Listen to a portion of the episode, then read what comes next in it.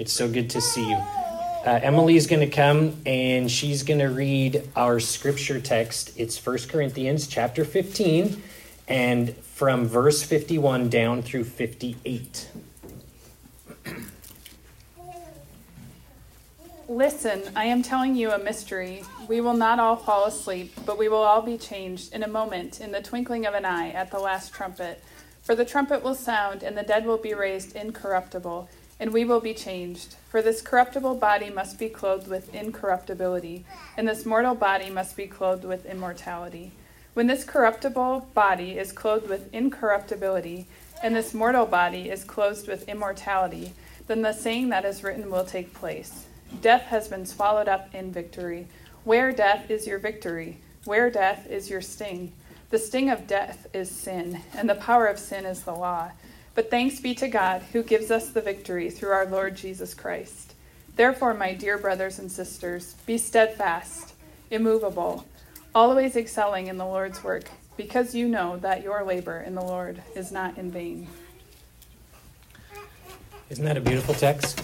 Let's pray together. Father, thank you for your word. Thank you that you have seen fit to reveal yourself in your word. Thank you for sending Jesus, the Word made flesh. Thank you that we have had the privilege of enjoying this season of Advent and thinking about Jesus coming for the first time and also anticipating the wonderful, wonderful hope that Jesus will come again. Thank you for this text from the book of 1 Corinthians. Please help us. Please have your spirit work in and among us. Please have your spirit work in my heart and help me with the things that are said. Please teach us from your word the things that we need to know and to believe and to obey. We ask that you would do this for your glory and for our good. In the name of the Lord Jesus Christ, we pray. Amen. I wonder, kids, if you would rather hear your mom say maybe or I promise. What's better, if mom says maybe or I promise? It works the same for dads. Like, dads could also say maybe or I promise. I think most of us would prefer to hear I promise, right? because there's some there's some certainty in that. There's something about I promise that you can say I believe that dad is going to come through. I believe that mom is going to come through. Whereas if it's maybe, you're left kind of wondering. I'm not really sure what's going to happen.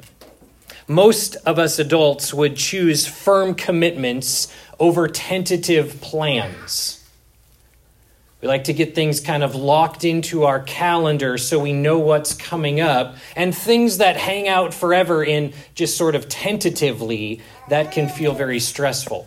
Even if you are very adventurous, I suspect that you still try to reduce your risks when you uh, go snowboarding by wearing a helmet, or maybe if you go hunting, you want to reduce your risk by wearing blaze orange, right?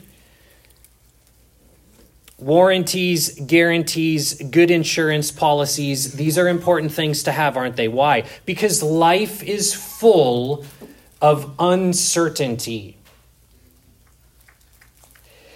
What will happen tomorrow? What will life be like in one week or one month or one year? It might be entertaining and it might even be wise for us to think about the future, but the fact remains there is just so much that we can't know for sure. Here's the good news for us from God's word today. Even when life is uncertain, even when much of life and much of our future is unknown, and even when our present can feel very disorienting because we don't know the future with any kind of certainty, those who believe in Jesus are assured victory in the future, and we also can enjoy that same victory right now. I want to try to show you that from God's Word today. Here's what I would love for us to know and to believe that faithfulness to Jesus guarantees fruitfulness for Jesus. Does that sound like good certainty? Let's see if we can identify that in our text today. The first verse that Emily read to us contains the word mystery. And if we're not careful, then our English definition, the way that we think about the word mystery, might cause us to misinterpret this Bible text. So, kids, if you can think about this for a minute, when you think about the word mystery, what comes to mind? You can feel free to say it out loud. What comes to mind when you think mystery? Josie? Um, secret? Something that's a secret. Yes? Yes, you have to find something. Like something is hidden, right? And it needs to be found. What else? Nothing good. Elam's offering a little bit of a cynical approach to the mystery. nothing good, nothing good can come if there's a mystery, right? Okay? Okay, maybe when you think mystery, as we think about that word, we think about perhaps like a scary story or kind of a twisty plot that we don't know how this story is going to turn out. And there's kind of these plot twists. Did you have another one, Josie? Um, Sherlock. Like Sherlock Holmes, where you've got to discover the clues. Do you have an idea? What is it? Yeah, like something is lost and needs to be found. Maybe a strange riddle. This is how we think about the word mystery. This is not how the Bible uses the word mystery. In fact, I w- I don't want you to miss this. The Bible actually uses the word mystery in almost the opposite way that we think about it.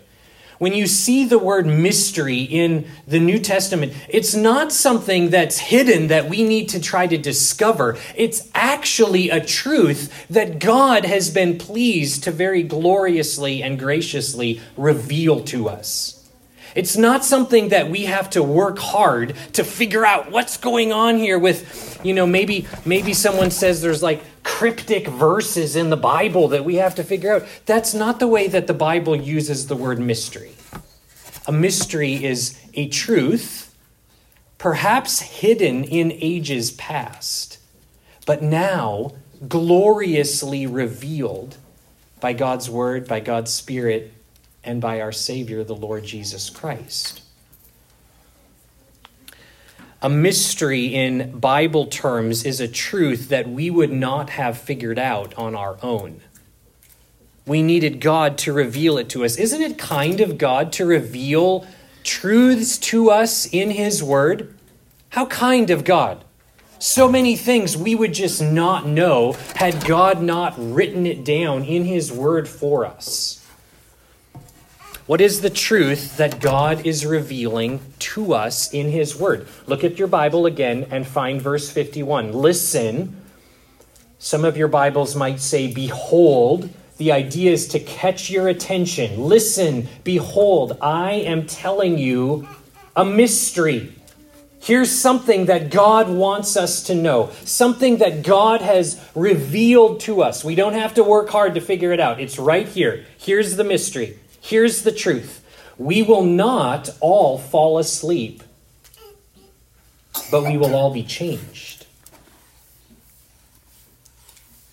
In a moment, in the twinkling of an eye at the last trumpet, for the trumpet will sound, and the dead will be raised incorruptible, and we will be changed.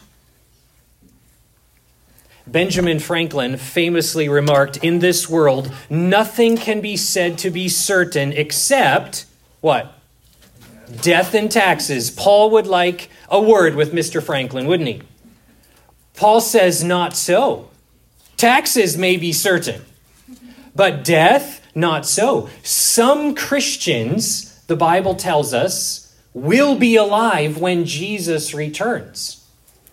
That's good news. That's good hope for us who are alive right now. We could be among those Christians alive when Jesus returns. Death is not a guarantee. But here's the corollary to that. Whether you are dead or alive, child of God, your future is certain. Do you see the words in your Bible or on the screen, will not and will be? Do you see those words? These are certain words. These are words that should help us realize and give us confidence in what God is saying. This is not a maybe, kids. This is a for sure thing. 200, uh, sorry, 2022 some years have passed since Paul wrote down these words. Now I guess 2023 some some years, right? Since Paul wrote down these words. And yet the future for followers of Jesus is no less certain. Why? Why is it that our future is no less certain than when Paul first wrote these words? Because this is the eternal word of the living God. It cannot and it will not fail. When God says we will not all sleep, we're not all going to die, but we will all be changed this is good certainty for followers of Jesus. Right now, right now, we experience pain, don't we? Suffering, loss, grief. But hear this one day, all of that will be gone. Gone. Now we cry, now we ache, now we groan with the rest of creation, suffering because of sin. We may even die.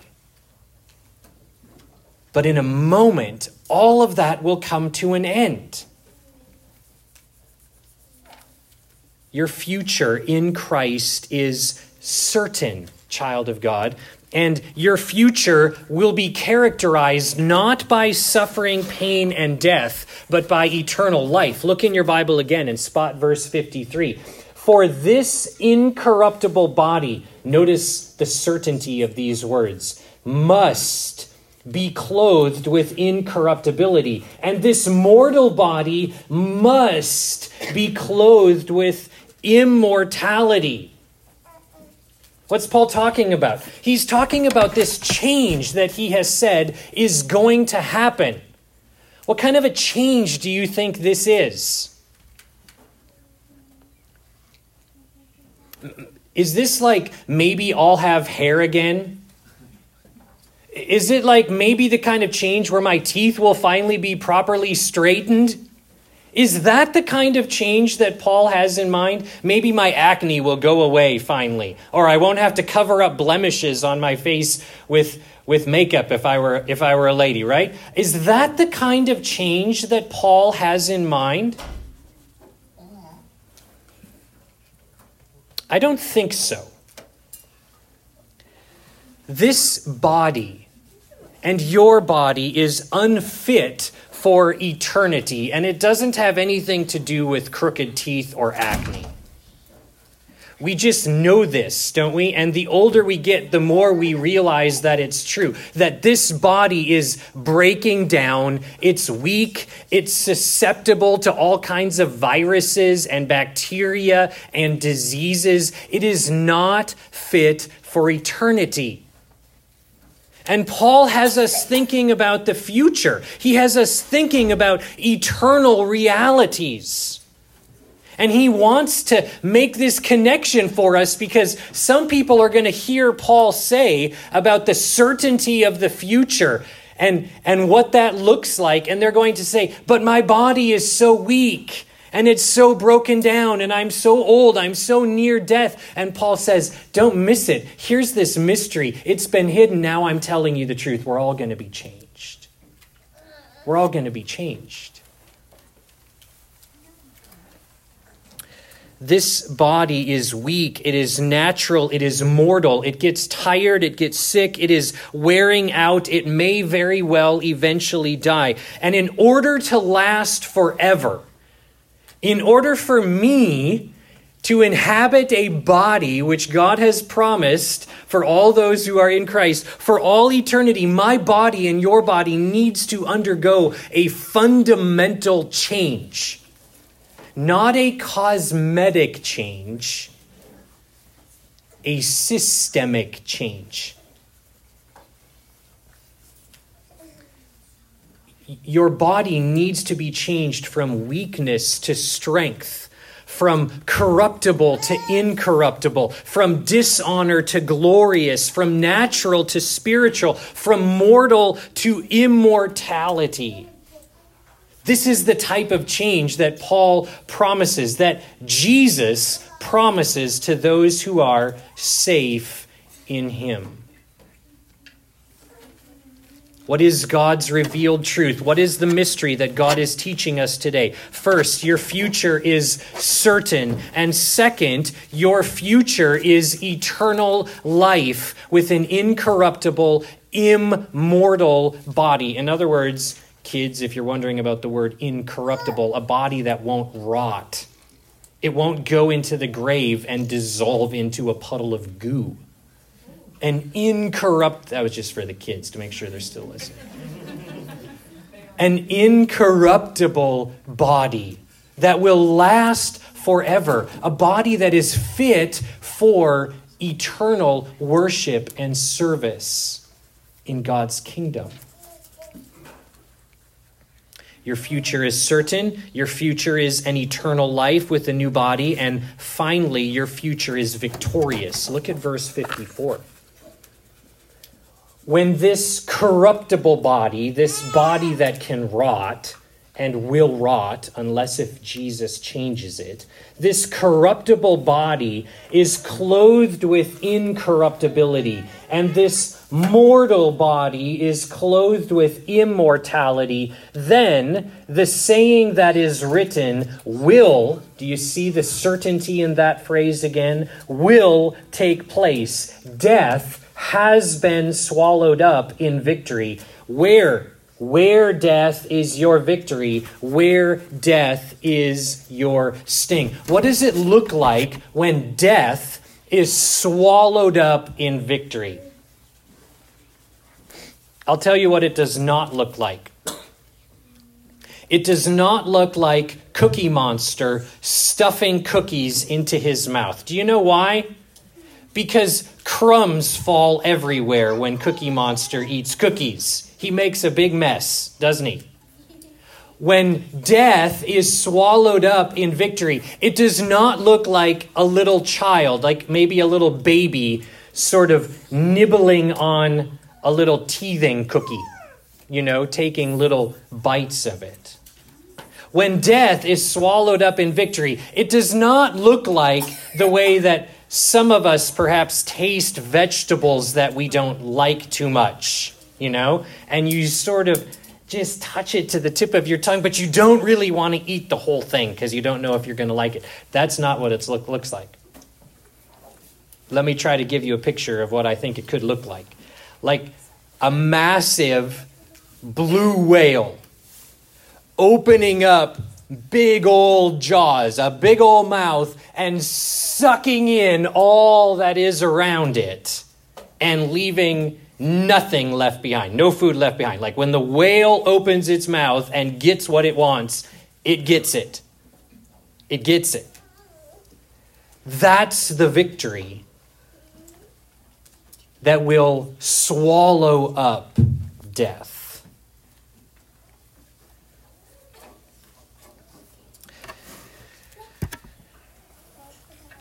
No cookie crumbs left behind when death is swallowed up in this victory. Child of God, your future is certain. Your future is eternal life in a new glorified body, and your future is victorious. Victorious.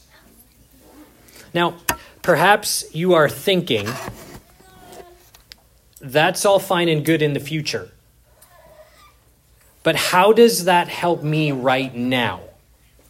How does the certainty of my future matter right now in my present? That's a good question, isn't it? Because right now we are still tempted by sin, aren't we? And, and we still give in to sin because of the weakness of our flesh that still resides inside us. We still give in to sin, sinful temptation sometimes. Right now, we deal with the consequences of sin the consequences of our own sin, the consequences of the sins that are committed against us. Right now, we suffer and we cause others suffering.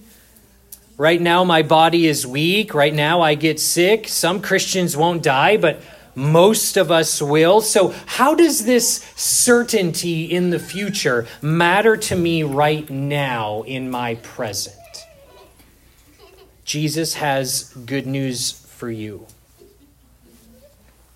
Though your present may be sinful, though your present may be full of grief and pain and loss, your present, like your future, is gloriously victorious. Notice this in verse 56. The sting of death is sin. And the power of sin is the law. But, but, Thanks be to God who gives us the victory through our Lord Jesus Christ. Gives, present tense, right now.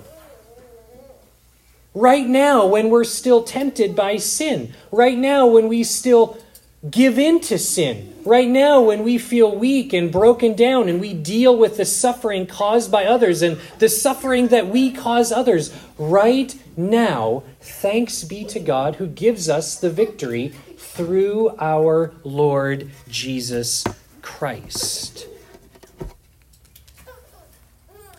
You are not victorious because you are so smart or so strong or so spiritual or so successful. I hope that doesn't step on your toes too much. If it steps on your toes a little, that's okay. You are not victorious because you are so smart or strong or spiritual or successful. Where does this victory come from? Jesus lived in perfect obedience to God's law. Jesus humbly died in your place in glad submission to the Father's will. Jesus was raised again from the dead in order to ensure that sin's power over your present and your future is totally swallowed up. This is the victory for all those who are in Christ. When was the last time you thanked God for giving you this victory? Paul says we should thank God. That's what he says. Thanks be to God. He's not just saying that rhetorically, he means it. We should thank God for giving us the victory through our Lord Jesus Christ. Victory right now. Victory over sin.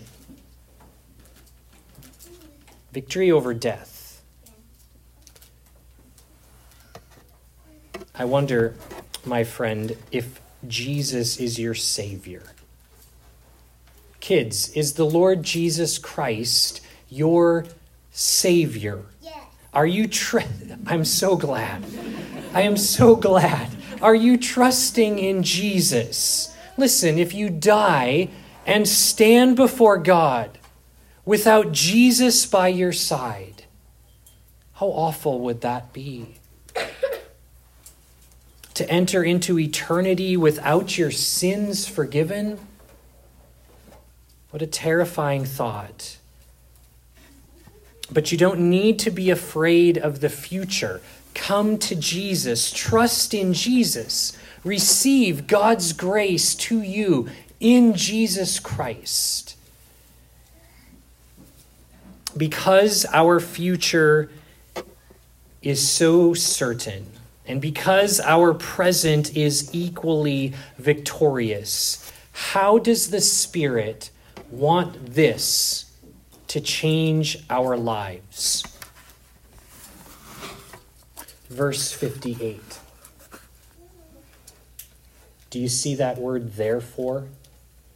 That's a little clue for us that the things that we have heard so far have a point and he Paul is the apostle Paul is now going to give us here's the point. Here's all that he has been working up to is to get to this point all of the work that he has done to lay the foundation of these truths, all of the revelation that he has offered us of God's mystery now revealed to us, gloriously revealed. Here's the point. Here's how the Holy Spirit wants this to affect our lives today. Verse 58 Therefore, my dear brothers and sisters, be steadfast, immovable, always excelling in the Lord's work. To be steadfast does not mean to be successful. It doesn't mean to be flashy. To be steadfast means be faithful. Be faithful. Steadfastness is not dependent upon size or popularity or efficiency. Steadfastness is ongoing faithfulness. It's faithfulness through ups and downs. It's faithfulness through good and bad. It's faithfulness through reviling and healing. It's faithfulness through sin and suffering. It's faithfulness through trial and triumph. Be steadfast and be immovable. This is such an interesting little word. It's, it's, it's this idea that if you're heading in a direction, no one is able to knock you off of that. You, you, are, you are steadfast and you are immovable. You're in a place where you're not about to be knocked off course. You're committed.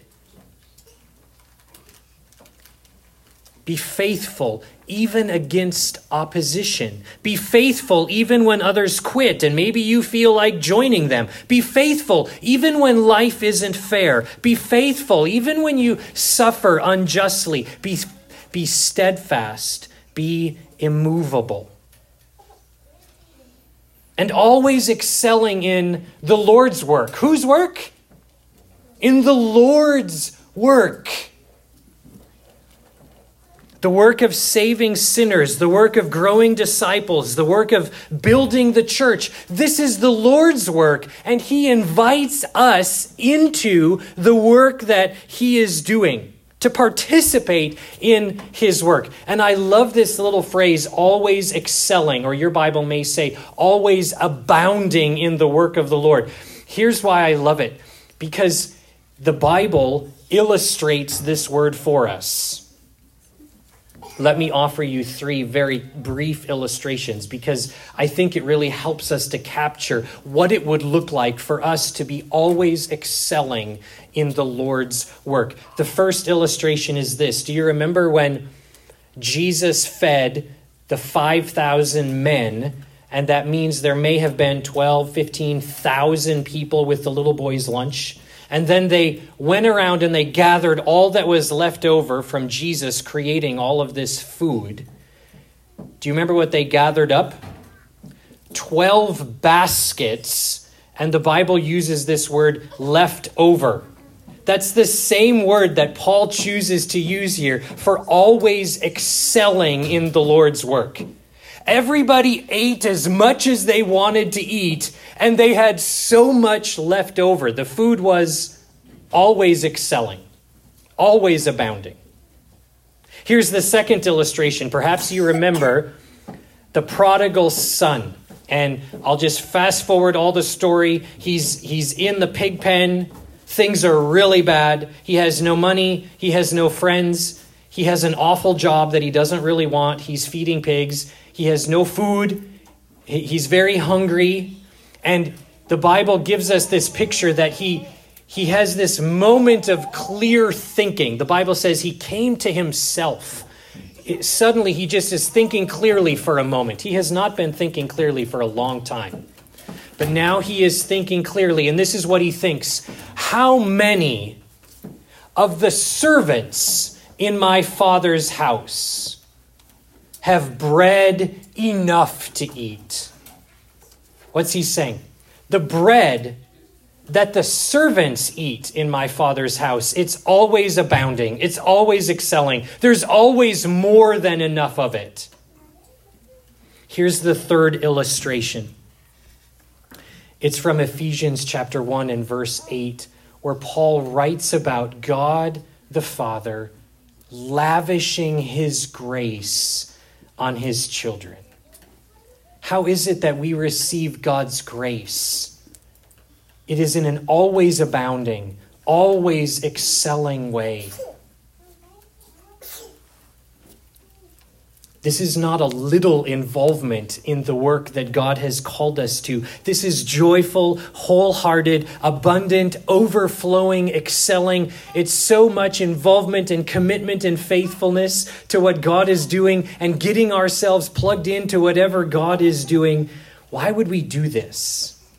We would do this out of deep gratitude for the victory that Jesus gives us we would do this out of the confidence of the certainty of our future hope.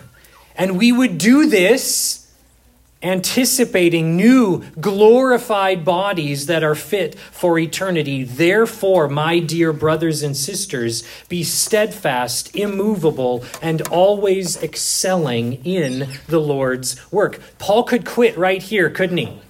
He could quit right here, and this would be enough for us, but I'm so glad that he doesn't. Remember, we like warranties, guarantees, and insurance policies, don't we?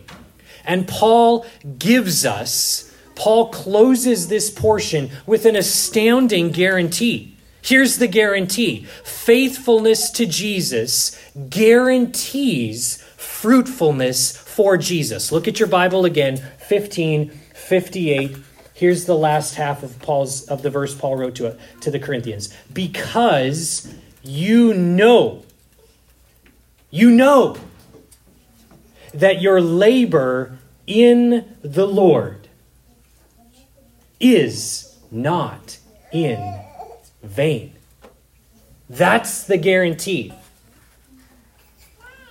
When you commit to being steadfast immovable, and always excelling in the Lord's work, the guarantee that comes with that is that that work is not in vain. What is this labor? You see that word labor in the verse? This is work that is tiring. It's burdensome. It's the kind of work that makes everything inside of you scream, I want to quit. I can't keep at this. Whatever, whatever that labor is, whatever it is, it is not in vain. It may be disciplining children it may be discipling other brothers and sisters. It may be working at home or perhaps being an excellent testimony in your job at work. It could be going to school, getting an education. Could be going to the store, running errands that need to be run on behalf of your family, loving your spouse, caring for your neighbor, gathering for worship with God's people, telling others about Jesus. Whatever this labor that you do for the glory of God, that you say, I am so exhausted, I just want to quit, whatever that labor is, God's good word to you today is that it is not in vain. It's meaningful. It's important. It's full of God's good purposes. Your labor is not in vain, even if your labor seems insignificant and unimportant in the moment. Even if it seems like I don't even know what the value of this is for the long run. You be steadfast for the glory of God. And you let God work out the details of his good purposes in your labor because he has promised you it is not in vain. Fruitfulness, hear this, church, fruitfulness is not contingent upon success, but on faithfulness. Faithfulness to Jesus guarantees fruitfulness for Jesus. And therefore, let's be steadfast. Can we pray about that together?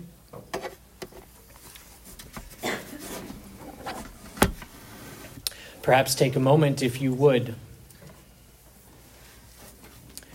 and ask the Holy Spirit to do work that needs to be done in your heart. We know that the Holy Spirit brings conviction, He brings clarity, He brings comfort, He brings assurance. He is our helper. Let's invite the Holy Spirit to do work in our hearts right now.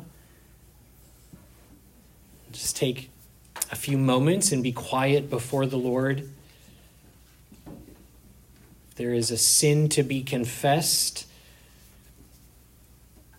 If there is a truth to be claimed, there is a hope to be anchored to, ask the Holy Spirit to do that kind of work in your heart right now.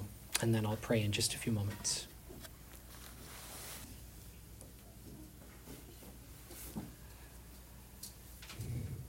Father, this world is full of sickness and suffering and death, and we are present and part of this broken world.